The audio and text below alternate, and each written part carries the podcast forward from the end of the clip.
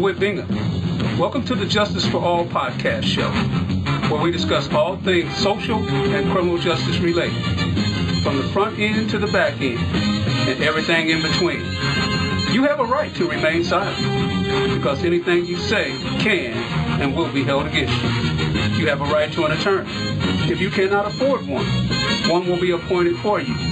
You're in the self-incrimination protection zone, where there is no cruel and unusual punishment, no illegal search and seizure. The exclusionary rule has you covered. So sit back, relax, and become sold on this week's episode.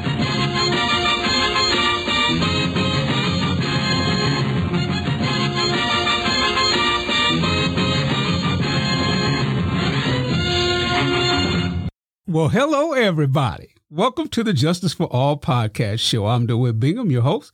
Thank you for tuning in to the show that discusses all things social justice and criminal justice, where the goals are to inform you, the American citizen, of your constitutional rights, to provide educational and occupational guidance to high school and college students, and to be a voice for change. I'm excited about today's show because we are going to be discussing juvenile justice with two wonderful Heartland Community College emerging adults. So without any further ado, ladies and gentlemen, I introduce to some and present to others Mr. Davis Womack and Mr. Nikolas Wilmoth.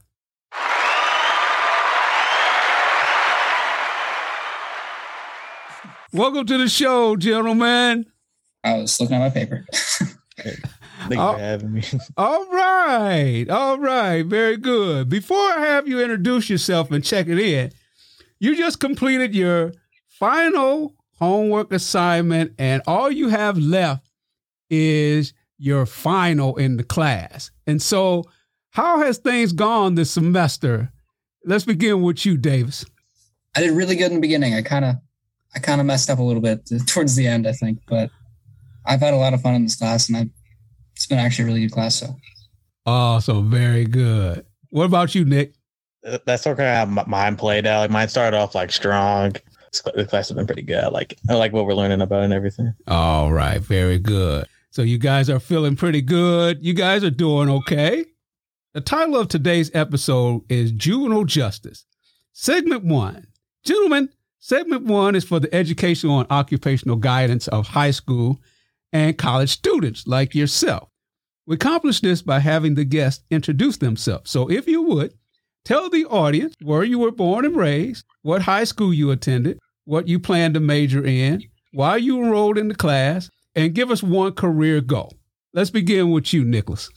You're fine. I, I was born, raised here in Bloomington, and I currently live in Normal right now. And I went um, to Bloomington High School for all four years. Um, I plan to like major in criminal justice because something I always been like interested in since I was like a kid. Always wanted to be like a cop or be something like in that career field. And I chose to enroll in this class because I did it, did the same class back in um, my junior and senior year of high school in the BACC. And I loved like everything that we did and all like they taught.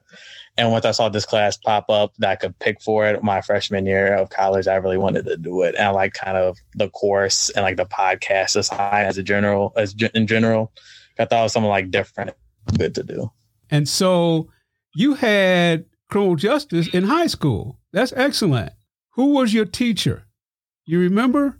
Well, I had at Hirsch, at Mr. Hirsch. Officer Hirsch? Officer Hirsch. Awesome. Mm-hmm. Excellent. Mm-hmm. Okay. Yeah. Very good. And so, one of the things that students can do, particularly in, in Bloomington normal areas, you could actually take the course while you're in high school to help prepare yourself for once you get to college. All right. Very good. What about you, Davis? I was also born here in Bloomington, Illinois. So, fellow corn lover. I'm actually still in high school. Awesome. I'm taking Keystone and I'm doing dual enrollment. So excellent. Um, I don't really know what I want to major in. I definitely want to do something with criminal justice. I know that much because it's just fun to me.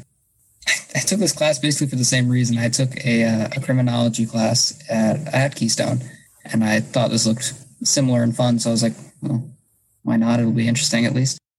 And I, I don't really have a career goal, and I just want to help somebody, you know awesome. And so, uh, tell me again, did I miss what high school you attending? Keystone. It's an online one. Oh, okay. Out of, uh, okay. out of Pennsylvania or something. I don't remember now. Okay, awesome. Okay, very good. All right, so you're doing dual credit. Yes, I am. All right, excellent. And what students should know is that there is an opportunity to do dual credit. They can earn credit from Heartland Community College while they are attending high school. All right, very good, gentlemen. Segment two constitutional rights.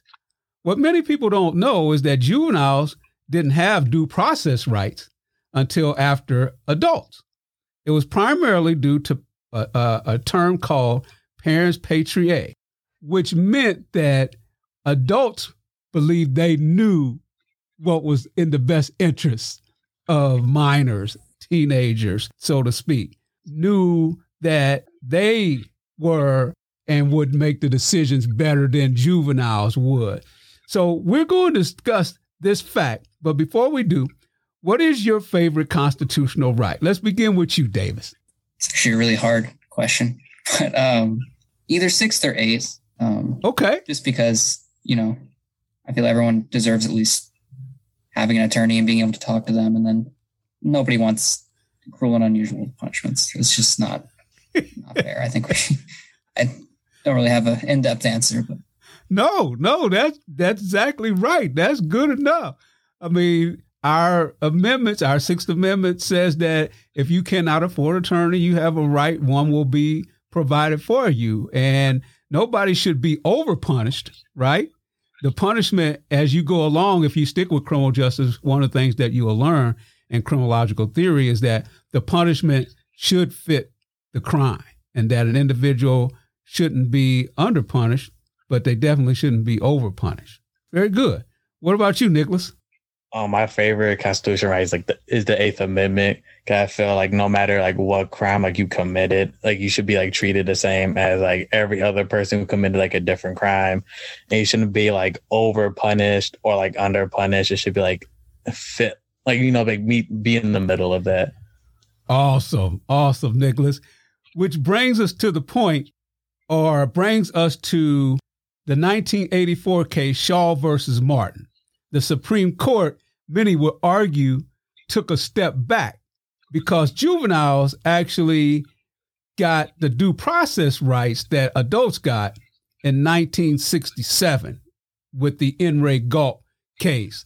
And some would argue then a few years later they went backwards by allow not allowing juveniles to bond out of jail. So let's begin. I can't remember which one I told I asked to to That was me. okay okay Davis. Okay Davis, just tell tell the audience a little bit that of what you know about Schall versus Martin. So I researched best I could, but I'm not very smart. But uh, Sure you are. about it was that the um, they ruled for preventative uh, detention. So basically saying he they kept him so he wouldn't commit any further crimes because they believed he was unsafe to be out in the world. So they held him until or uh, until trial, which I mean, it, it, like on paper, it sounds like oh, you know, it could be unsafe. You know, let's keep him here. But then it's it kind of goes against you know innocent until proven guilty, and it feels kind of I don't want to say like unjust, but it definitely feels kind of like well, you're you're keeping a kid here. He was only I believe it was 14. Um, I don't know. It just doesn't feel right to me for that. Especially that was the main thing I learned from it. But Excellent analysis, Davis. Awesome, man. Because it is kind of likened to the Illinois new law that actually is doing away with cashless bail. And so, in a sense, it's kind of funny because juveniles have that has governed the juvenile system for years now, you know, close to 40 years. And now we're getting ready to try that with adults it actually worked has worked pretty well with juveniles, even though we may consider that to be kind of unfair. Again, Parens patriae argues that the adults in the room know what's in best interest of the juvenile, and if they are actually going to be a threat to the community or a threat to themselves, the adults are the ones that actually can figure that out. And so, thus, what we want them, what else we want the audience to know, in addition to what you said, Davis, is that again, juveniles do not have a right to bail. In other words, if arrested, juveniles cannot pay cash bond. but remain in detention depending on whether or not they are a threat to themselves or the public. It's called immediate and urgent necessity. And so if you guys actually go on to work in the system and you actually uh, work with juveniles in any capacity, that's one of the terms that you're going to come very familiar with. And so what the court does when a juvenile is arrested is determine if that individual is a threat to themselves or a threat to anyone in the community. And if that's the case, the judge will actually keep them in detention and set it over for a hearing within so many days. All right, very good. Juveniles do not scary thing. Say say that again, Davis. I was just saying, I, it's definitely kind of a scarier thing, you know, because I'm like, I'm 17. I definitely know adults that I would be, I'd be, because I'm still a juvenile, you know, I'd be scared if they were. But you don't have to worry about because you're not going to violate the law. But Oh, no, you, but you're exact but you're exactly right. That's what juveniles have to contend with. All right, juveniles do not have a right to a jury trial either. Could juveniles, in your opinion, have a jury of their peers oversee a trial? What you think, Nikolas? Oh, um, what, what was the question again? It's my bad. McKeiver versus Pennsylvania, which is a 1971 case, said that juveniles do not have a right to a jury trial. And that really applies to the Sixth Amendment and 14th Amendment for adults. And so I guess it's just funny to me how juveniles, if they were going to have a jury trial, it would be a jury of 15, 16, 17 year olds. Do you think that juveniles could actually be mature enough to actually do something like that? What's your thoughts on that? Oh, uh, def- definitely not. Definitely not. Like they won't have like the right like mindset and like know like what all that's going on into it. Okay, all right. So, what is the only type of juvenile uh, trial that takes place in juvenile court, Nikolas? What do we call it? I don't remember. I, I, I remember reading. I don't remember. So, so who actually hears the case in a juvenile case? So then, if they don't have jury trials, who actually listens to the evidence? The judge. All right, very good. All right, let's move on.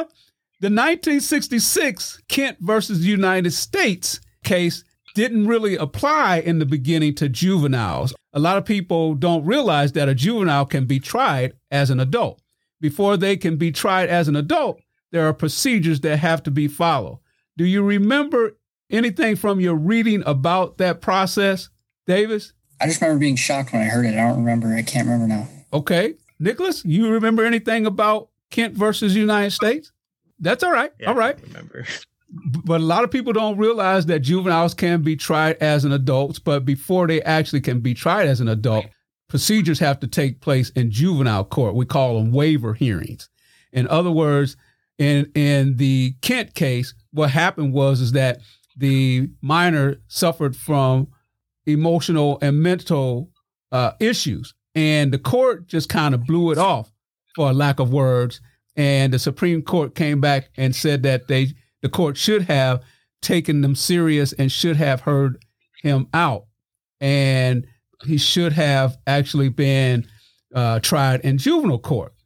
So our audience should know in Illinois there are five primary factors that determine transfer: age of the minor, history of the minor, circumstances of the offense, amenability to treatment, and safety of the public.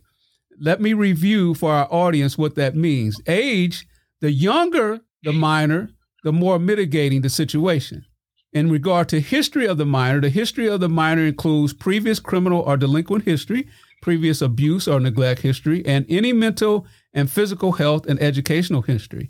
In regard to circumstances of the offense, one of the most important factors in the state of Illinois, minors above the age of 15 are automatically considered for transfer to adult court if the crime committed is murder, a sex crime, robbery, burglary, arson, kidnapping, or any other felony involving the use or threat of violence. In regard to amenability to treatment, meaning the judge will determine if the minor is treatable. In my 35 years of being a probation officer, I only had to testify in one case where the youth would or to testify whether or not the youth would benefit from treatment. And uh, this particular kid, I love this particular kid. I took him to ball games, the whole nine yards. I did a lot of stuff with him.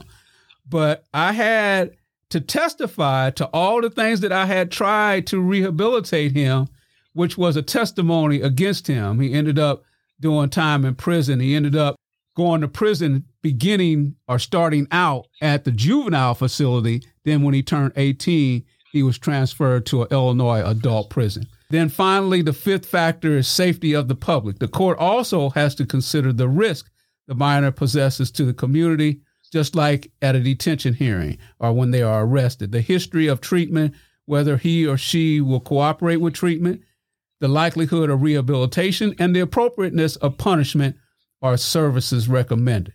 All right, let's move on. Segment three being a voice for change. As emerging adults who grew up in a predominantly white America, what say Davis and Nick about white supremacy and Black Lives Matter? Let's begin with you, Davis. Oh yeah, that's a scary question. Um, well, the obvious obviously white supremacy is bad. Let's get that out of the way.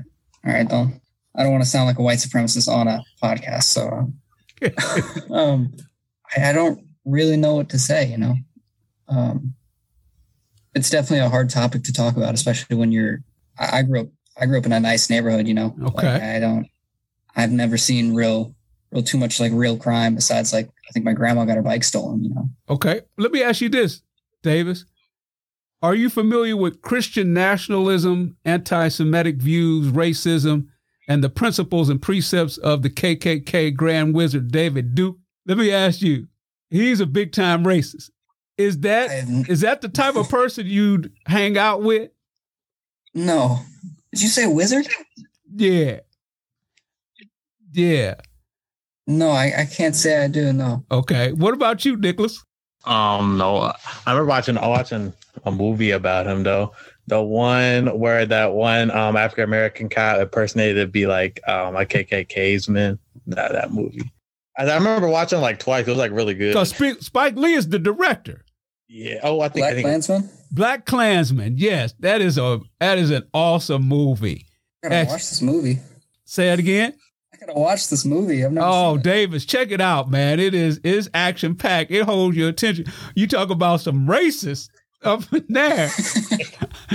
they and in the end, Spike Lee edits in the whole Jews will not replace us incident that took place in Charlottesville. But yeah, David Duke is in that movie. So if I was to ask you in regard to white supremacy, is there any solutions that you think would be helpful for people to stop hating blacks and Jews, Nikolas? Um, I felt like um, kind of like teaching, like teaching about it, like in like in school, about like basically like learning from our past and like how how we could like do better as like a nation and like just learn about like each culture and like where they came from and how like they're each like special and unique and different like in their own like in their own way. And like kind of like learn more about them so we can grow like more accustomed like to them Excellent, man. What about you, Davis? I don't know. I'm kind of a cynic. I don't see. I think there'll always be bad people, and I think people are always going to say, you know, he's different. I don't like him, or she's this way. I don't. The only way I would see help would be the same thing. Yeah, just kind of making sure we're teaching about our past and our history in school. And awesome. So it sounds like both of you guys uh, agreed that diversity, equity, and inclusion would be a good thing to be taught. Okay, excellent. What about Black Lives Matter. Do you believe that that's important, or do you believe that Black Lives Matter? Beginning with you, Nikolas. Wow, as like as like as a Latino male, like all lives sort of matter. I feel like all races should like held like on the same like bar as each other uh, as each other, and should be like all like treated like fairly and be like held to like the same like obligations and like held as the same to each other because not like not like one race is worse than the other or like not one race is like better than the other because they're all like kind of like they have something like great about them and something like they like built something around and i feel like they're all like special in their own way, and it should be like treated like as, as such. Awesome. Very good. What about you, Dave? Yeah, obviously Black Lives Matter. Okay. It's like kind of a no one matters less than another person. Okay. All right. Very good. All right. I asked everybody that's on the podcast, what would you like to see the Biden administration accomplish? Starting with you, Davis. I want uh I want one purple star on the flag. That's what I want them to accomplish. One purple star on the flag. What you mean one purple star on the flag? Oh yeah. America's a big melting pot, right? Let's put red, blue, and white together. Just one light purple star on the flag. Oh, okay. All right. So That's you I want to okay? So you you you you're advocating for good race relations, then? Yeah. Okay. Just- yeah, I gotta start saying that more so I can get more people to get on board with me getting a purple star on the flag. Okay. Um, in all seriousness, I really don't. I don't know. I'm not a huge pol- politician, uh, political person. I don't really. I don't really know what I would want. Okay. All right. Okay. All right. You young. You got time to think about things. Make an impact on the world. All right. What about you, Nikolas? Me personally, I say for them to do like something or like anything. Like all I see is like stuff like kind of like getting worse from like the gas prices like going up in price, like everything like around us. Like there's a lot of tension and everything. So I feel like basically anything you would do would be like better than like what's currently like you already like established. Okay. You know what? I actually have not. You guys are, like I said, the 54th episode. I got we got one more podcast next week for the semester of 16 weeks. I ain't challenged nobody, but I feel like I can challenge you too a little bit. Do you really think that you got? Do you really think that we can control gas prices? Well, it, it doesn't really uh. kind of help that it's like kind of like getting oil from like other like other like countries, but like I I, I could I could like see it though. Okay, I Right. can see like from your point of view. okay, all right. You did you want to weigh in on that, Davis? I got. I got nothing.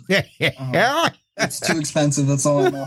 okay. Something's wrong. It's costing a little, bro- costing the brother a little bit more at the pump, huh? get scared every time I drive by. The numbers keep going up. I'm like, mhm. Awesome, awesome. All right, very good. What do you guys think about marijuana, the legalization of marijuana? Do you think marijuana should be legal? It's already legal in Illinois. Do you think marijuana should be legal at the federal level? Starting with you, Um, Nick. Oh, go ahead, Davis. Go ahead, Davis. my mom might beat me, but uh, um, uh, no, my mom's great. She'd never do that. Uh, I'm kind of torn. I know a lot of people that, you know, smoke weed and whatnot, and it, they can just kind of do it and then go on with their lives, same as like alcohol. And I know a few people that really can't, they just can't live without it. And it's definitely an addiction for them. It's a problem. So I'm really torn between it because But what I about see both sides. But what about Davis? What about it being decriminalized? And what I mean by that is that the punishment not be what it what has been in times past. I, I definitely agree that it should be a lot. It should be decriminalized because it's really, as long as you're not hurting anyone, or it's, it's, I don't see a point in it being like a huge deal. Okay. Um, so I would say, yeah, I'd be okay with it being legal. Um, just do it responsibly and whatnot. You know, Okay, probably not around kids or while driving and stuff. excellent. Okay. Nikolas, I feel like it should. I feel like it should be legal. Um, because like I, I sort of see like the like the like the pro- prohibition. Like we had like the amendment where like no one could like drink alcohol or be like in possession of alcohol. That's kind of sort of like I feel like weed is like being handled with, and I feel like alcohol is like worse like than weed. And I feel like if you have if you like legalize it, you put like the same like rules and like legalization behind it and the same like stuff behind like you do like alcohol like with the age limit and like um how much you buy of it, you can, like distribute it, stuff like that. I feel like it, it would be it would be fine if it's like on the same like I feel like it should be treated the same as alcohol. okay, I okay. can find out. Did you want to add some add anything else, Davis? No, I was, I agree. I think it's, All right. Free community college or free education at the junior college level, the first two years of college. What say Davis and Nikolas about that? Starting with you, Nikolas. In the middle. Like I like I'm kind of like in the middle of it because like at the same time I would like like for it to be free, but like at some point like the school, the actual like college needs like funding too for like the equipment needs like function as a school and for like the teachers and everything. Like I feel like if you take out like having go there for the first two years free, I feel like kind of like raises like the price everything around it, like the taxpayers like money like going into like funding the school and all that. So like I'm I'm like stuck in the middle. Okay. Like I Okay, Davis. I'm about the same. It's like, you know, everybody wants to go to college for free. You know, that's probably, I don't think anyone would want to turn that down, but I definitely feel like it could have problems in the long run. College is getting less and less funding or taxes going up for them, like he said. But I really don't know either. I couldn't, I couldn't say if it's good or not. All right. All right. Very good. Well, I want to say that I appreciate you guys coming on the show today. You guys did an awesome job. So there you have it, ladies and gentlemen. Important facts about juvenile justice, immediate and urgent necessity, a little bit about the juvenile transfer process, and what can be done to make America a better place to live. Until next time, keep living your best life. God bless and Godspeed.